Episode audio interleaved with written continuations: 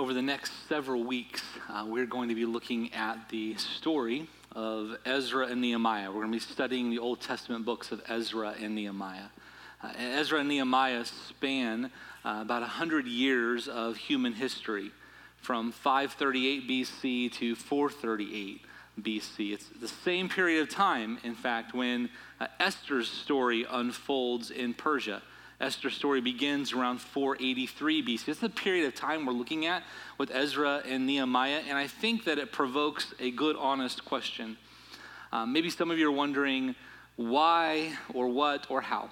Uh, why, why look at of 2,500 years ago here in 2022? Or what can I learn from words from 2,500 years ago how on earth can these words meet me where I am at? And some of you ask those questions and they come from a place of um, just honest skepticism or honest doubt. You, you maybe are, are perhaps even jaded towards the church or uh, reflecting on your own spiritual journey and wondering if Jesus is the answer. And so to think about words that are that old, you're wondering why, how, uh, how can they help me? And others of you ask the same questions, but from a different perspective. You look at your life, you look at the circumstances in your life, and you're like, well, is really Ezra and Nehemiah how I need to be encouraged by God right now? And so I want to answer that question in a couple of different ways the why Ezra and Nehemiah. The first is with this 2 Timothy chapter 3 verse 16 tells us that all scripture is God breathed and it's useful for teaching, rebuking, correcting, and training in righteousness. Goes on to say so that the servant of God or the workman of God uh, can be thoroughly equipped for every work that God has, has called us to. So we look at Scripture and what Paul is writing about in that moment, what he had penned, the word Scripture, it refers to the Old Testament Scriptures here. In particular, that's all that Paul would have had at his disposal. Having been a Pharisee, he would have been familiar with the scrolls of uh, Moses, the words of Moses, the words of the prophets. And so, right now, as Paul's life is unfolding, he's writing letters to churches that become part of our New Testament.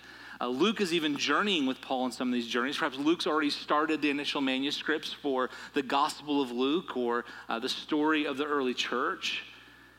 But they don't have yet the New Testament as we think of it. All they had was the Old Testament included in that Old Testament were the words of Ezra and Nehemiah. And so, on Paul's mind, as he writes to Timothy, in part are the words of Ezra and Nehemiah. That these words are breathed by God as a, and they're useful.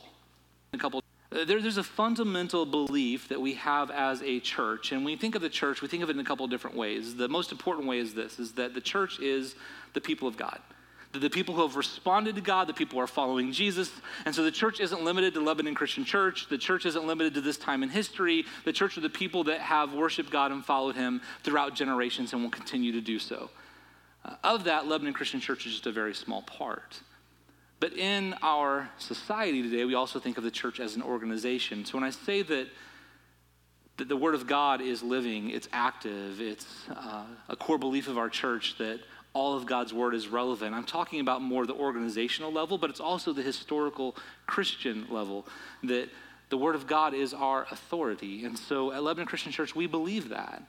We believe that God's word can teach us and meet us where we are. And so if you wonder why, why Ezra Nehemiah? Why not somewhere else? It, part of it's because we believe that all scripture is God breathed and it's useful to guide you, meeting us right where we're at, in your spirit, right where you are to hear and, and eyes to see. Now, if you are more skeptical about the church or more jaded towards faith, then you probably expected that answer to come from a preacher, right? This is the why. So let me give you a second answer. The lives of the people that we'll see and uncover in Ezra and Nehemiah, they, they were human beings like you. And yes, their lives were very different. None of us have lived in uh, formal exile. Uh, none of us have been, uh, I don't think, completely deported from the land that we know and our identity as people and, and put off into a foreign empire. Uh, we don't wear the same clothes, we don't eat the same foods. But at a deeper level, although our lives and our experiences are very different, the struggles we face as human beings in principle are often the same. Beings in exile, and they struggled in, in Ezra. Uh, they wrestled in their relationships. They experienced difficulty and tragedy. I mean, we have a whole account in Daniel of a man who was faithful and yet uh, his buddies are thrown into a fiery furnace. I mean, they, they, they knew difficulty. And I'm guessing as I look into your eyes and you look into mine, and as you look into the mirror, you know difficulty in your own life. And while our exile may be different, I think there's a sense that we all know what captivity is like. Whether it's being captive to sin, captive to a relationship, uh, captive to other difficulties or mental health challenges or, or other struggles. Uh, we know that. And so, at a basic human level, what we'll see in Ezra and Nehemiah is a people who wrestle with things like you and I do. And the lessons that we learn about them and as deeply impact and the tools that we see. And so the words that, yes, are ancient are still living and they can meet us wherever we are, whether we're middle school students, high school students, college students, young adults, middle aged adults, elderly adults, they, they can help us and guide us and lead us. Ezra and Nehemiah really account for us an incredible comeback story. And I don't know about you, but I love a good comeback story. And I like it even better when I'm a part of that comeback story. And I think you'll find yourself in this story in the coming weeks as we look at Ezra and Nehemiah. We have all been beat down. We've all experienced doubts and disappointments and defeat. We all know what failed dreams and failed relationships and uh, failed careers and uh, broken uh, bodies, our health. We all know what that's like. And so, what would it look like to have a comeback? The, the bottom line is that God, as we look to Him and His grace and through His power, can Nehemiah for the comeback and find renewed and find that same story for ourselves by, by the grace of God. And so why listen? Why keep showing up? Um, because I think in Ezra and Nehemiah you'll find you. And you'll find the help you need to take that next journey. In faith, for faith, uh, to come to God for the first time, or to become more faithful in your experience of God and His kingdom uh, in this world. So if you have your Bibles, find Ezra and we're going to start there. Uh, something I'll, I'll kind of give you a heads up on as we journey through Ezra and Nehemiah is that we're going to look at both books probably every week. Uh, Ezra and Nehemiah were long thought of as being one single volume. In fact, it wasn't until Jerome, uh, who translated the Bible into Latin, which we call the Latin Vulgate, separated the books into Ezra and Nehemiah. Even in the Hebrew Bible to this day, they're treated as one. And so we're going to treat Ezra and Nehemiah as this one single story that spans 100 years of Israel's history. Uh, Ezra and Nehemiah celebrate very similar, if not the same, themes that, again, show God's people who are in exile, show God's people who are suffering, and show how God, as they trust in His grace and power and commit to trusting and following Him, authors this incredible comeback story. And as we look to his grace and power, he can author a comeback story in us. Here's how Ezra 1 begins. Look at the first three verses, but primarily verse 1 today. It says, In the first year of Cyrus, king of Persia, in order to fulfill the word of the Lord spoken by Jeremiah, the Lord moved the heart of Cyrus, king of Persia, to make a proclamation throughout his realm and also to put it into writing. This is what Cyrus, king of Persia, says. So here's the proclamation. We'll just look at the first part of it. The Lord, the God of heaven, has given me all the kingdoms of the earth, and he has appointed me to build a temple for him at Jerusalem in Judah. Any of his people among you may go up to Jerusalem, and may their God be with them. And the proclamation continues. And so let's, let's establish a little bit of a context here. What's happening we're in 538 BC. This is the first year of Cyrus, king of Persia. Uh, you may have studied in history Cyrus the Great. This is the same Cyrus. 539 BC, Cyrus conquers Babylon, the famous empire ruled by men like Nebuchadnezzar. Uh, Cyrus conquers them in 539, and in 538, he starts kind of establishing his new rule. So, in the first year, this 539 to 538 BC, and that's when this occurs. So, why is that important? Cyrus, king of Persia, has overtaken the land of the Babylonians. Guess who are residing in the land of the Babylonians? The people of God, what we would call Israel. They were taken captive between 600 and 586 BC when the Babylonians laid siege to Jerusalem and ended up burning it down. And the people were taken into exile. It seems that one of Babylon's primary um, you know, methods of uh, world conquest was when they went into a new nation, they would burn it, they would destroy it, they would leave it in ruins and in rubble, and they would take the people and distribute them throughout the Babylonian Empire. This was their way of destroying their national identity, destroying the faith, their spiritual identity, and kind of leaving them as these servants who are dependent upon Babylon. And so when Cyrus, king of Persia, takes over Babylon, he now inherits the cities, the towns, the people, of which the people of God, the Hebrew people, the Israelites are a part. As we continue, it says in the first year of Cyrus, king of Persia, in order to fulfill the word of the Lord spoken by Jeremiah, the Lord moved the heart of Cyrus, king of Persia, to make a proclamation throughout his realm. So Cyrus's heart is moved by God to fulfill the words of Jeremiah. So, what were the words of Jeremiah? Again, looking back to what led to this exile, find Jeremiah chapter 25.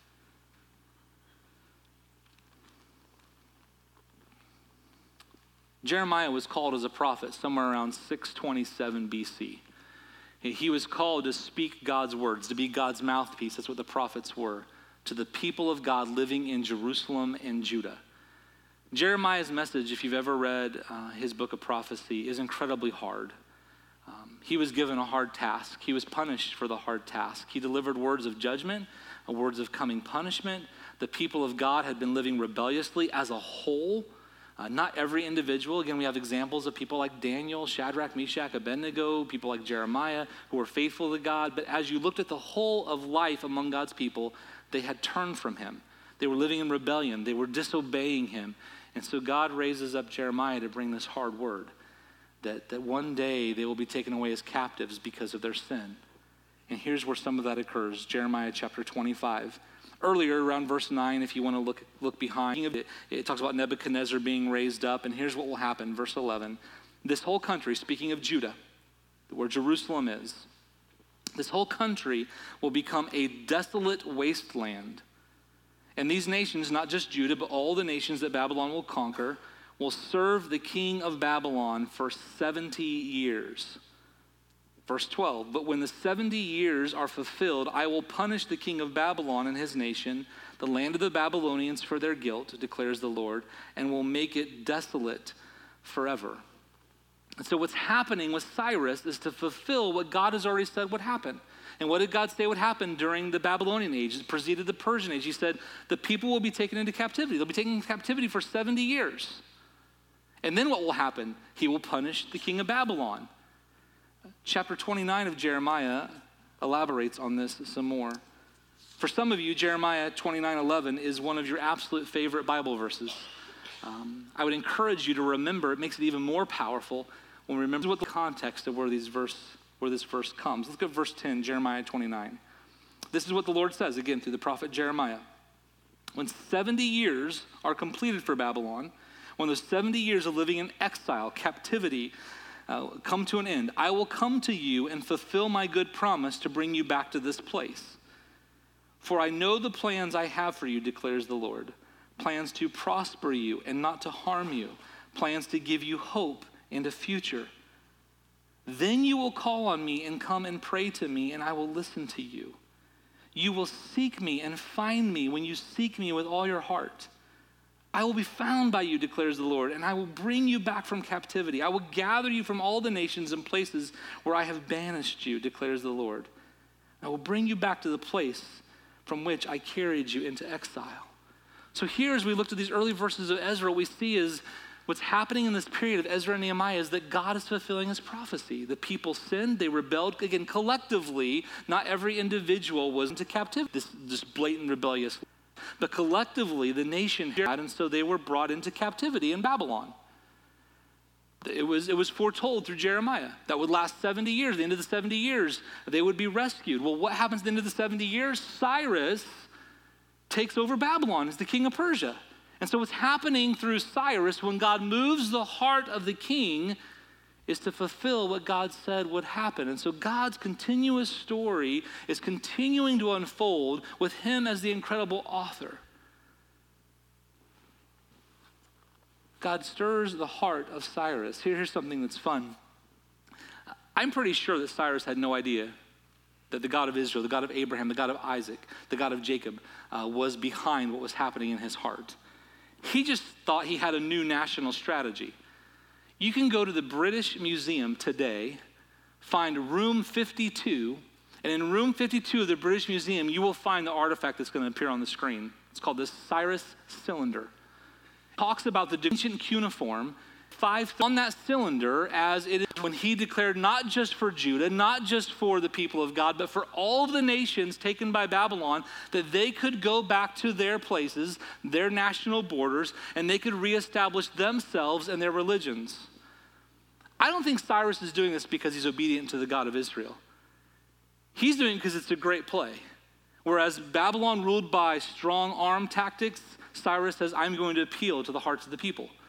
So they'll follow me, they'll listen to me as their ruler, because I'm going to let them go back and reestablish themselves within reason.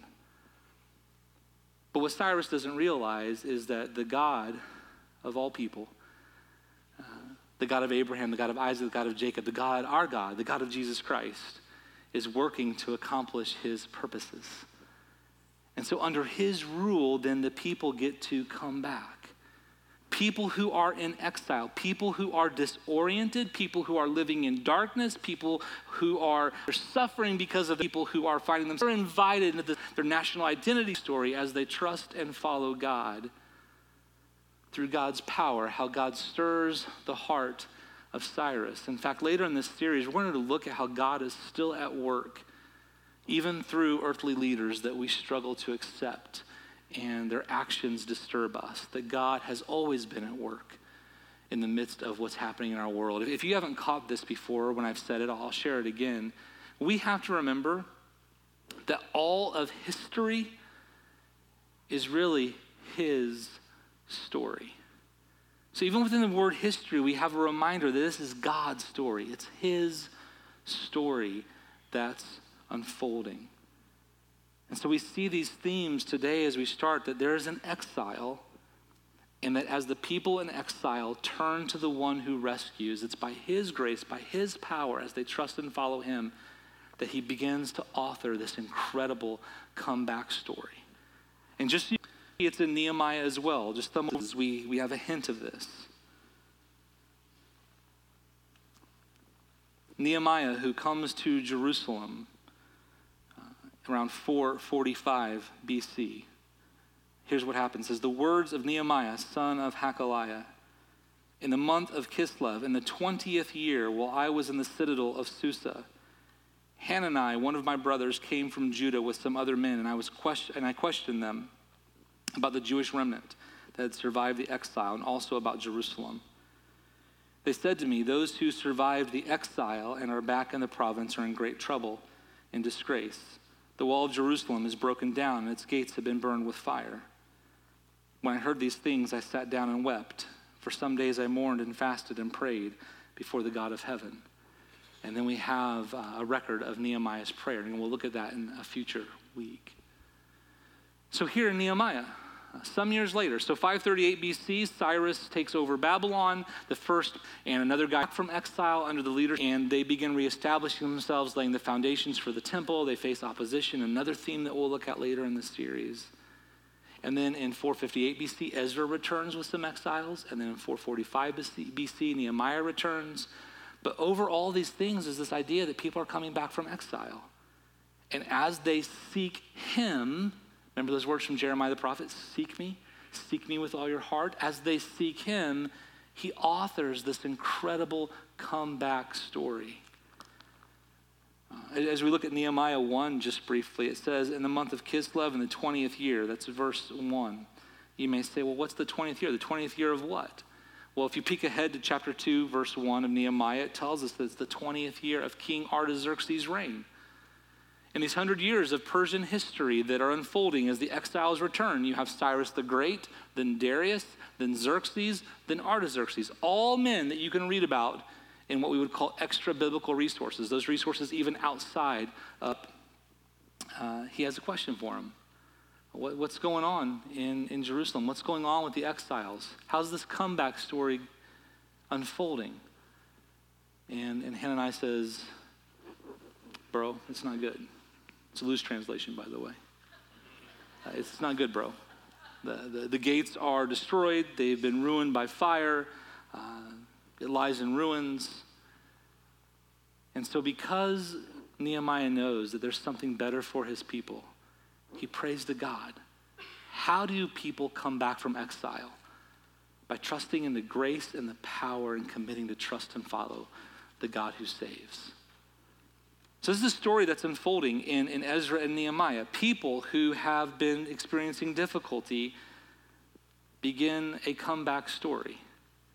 And my hope is that over the coming weeks, as we look into Ezra and Nehemiah and we bounce back and forth between them, we look at these common themes, that you'll find the tools you need and the lessons that are available from God's story as you respond to His grace, as you live in His power, as you trust and follow Him.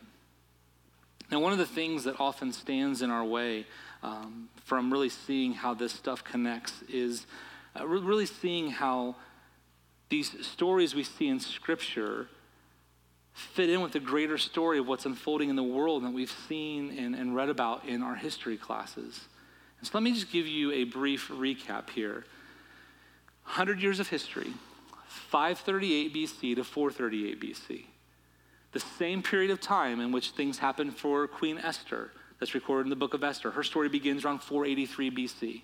So 538 BC, Cyrus issues this proclamation.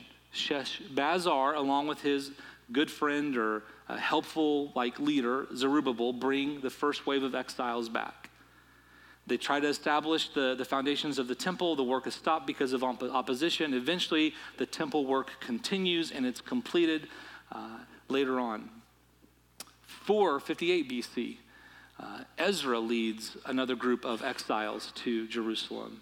And then again in 445 BC, Nehemiah does. And these are these three phases of people making this comeback authored by God. Now, how does that fit into the greater picture?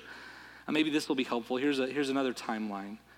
We know that approximately around 2630 BC, the Great Pyramids were built in Egypt. You've probably read that in your history books. It was about 550 some years later when Abram, or Abraham, was called by God around 2090 BC, 2091 BC. To give you some perspective, it was around 2000 BC that Stonehenge was built. So these things are all happening in the world in similar times. 1875 BC, Jacob and his sons moved to Egypt. Maybe you recall the stories at the end of Genesis where there was a famine in Egypt and Joseph rose to prominence and his, his brothers are able to come and settle in the land of Goshen along with his father. And that leads to the Israelites multiplying in Egypt, which then leads to their enslavement. Moses delivers Israel from Egypt, 1446 BC, after his time serving his father in law in the desert. 1406 BC, after those 40 years of wandering, maybe you recall in Exodus, the people didn't believe that God was giving them the promised land. They rebelled and so they had to spend time wandering in the wilderness. Well, finally, under Joshua's leadership, they enter in 1406. The people then again turn from God, so you have 1375 to around 1043 BC, the reign of the judges. To give you some perspective of what's happening in the world, 1358 BC is when King Tut is famously buried with his treasure. 1043 BC, the era of the kings begins. We have Saul's reign, then David's reign, then Solomon's reign. Solomon hands over the kingdom to his son Rehoboam, and Rehoboam doesn't seek the Lord like he should. And so in 931 BC, the kingdom is divided. So all of God's people are now living in a northern kingdom called Israel, the capital of Samaria, and a southern kingdom called Judah, with the capital of Jerusalem. All God's people, but even within God's people, they're at war with themselves. It's an to give you some perspective, in 800 BC is when Homer's Iliad and Odyssey are first written down. It was an oral story prior to that. 739 BC, Isaiah becomes a prophet. He's what we consider one of our major prophets, not because he was more important, uh, but because he has more words. And, and so he begins to prophesy to the northern kingdom of Israel. And in 722 BC, the northern kingdom falls at the hands of the Assyrian leader Sennacherib.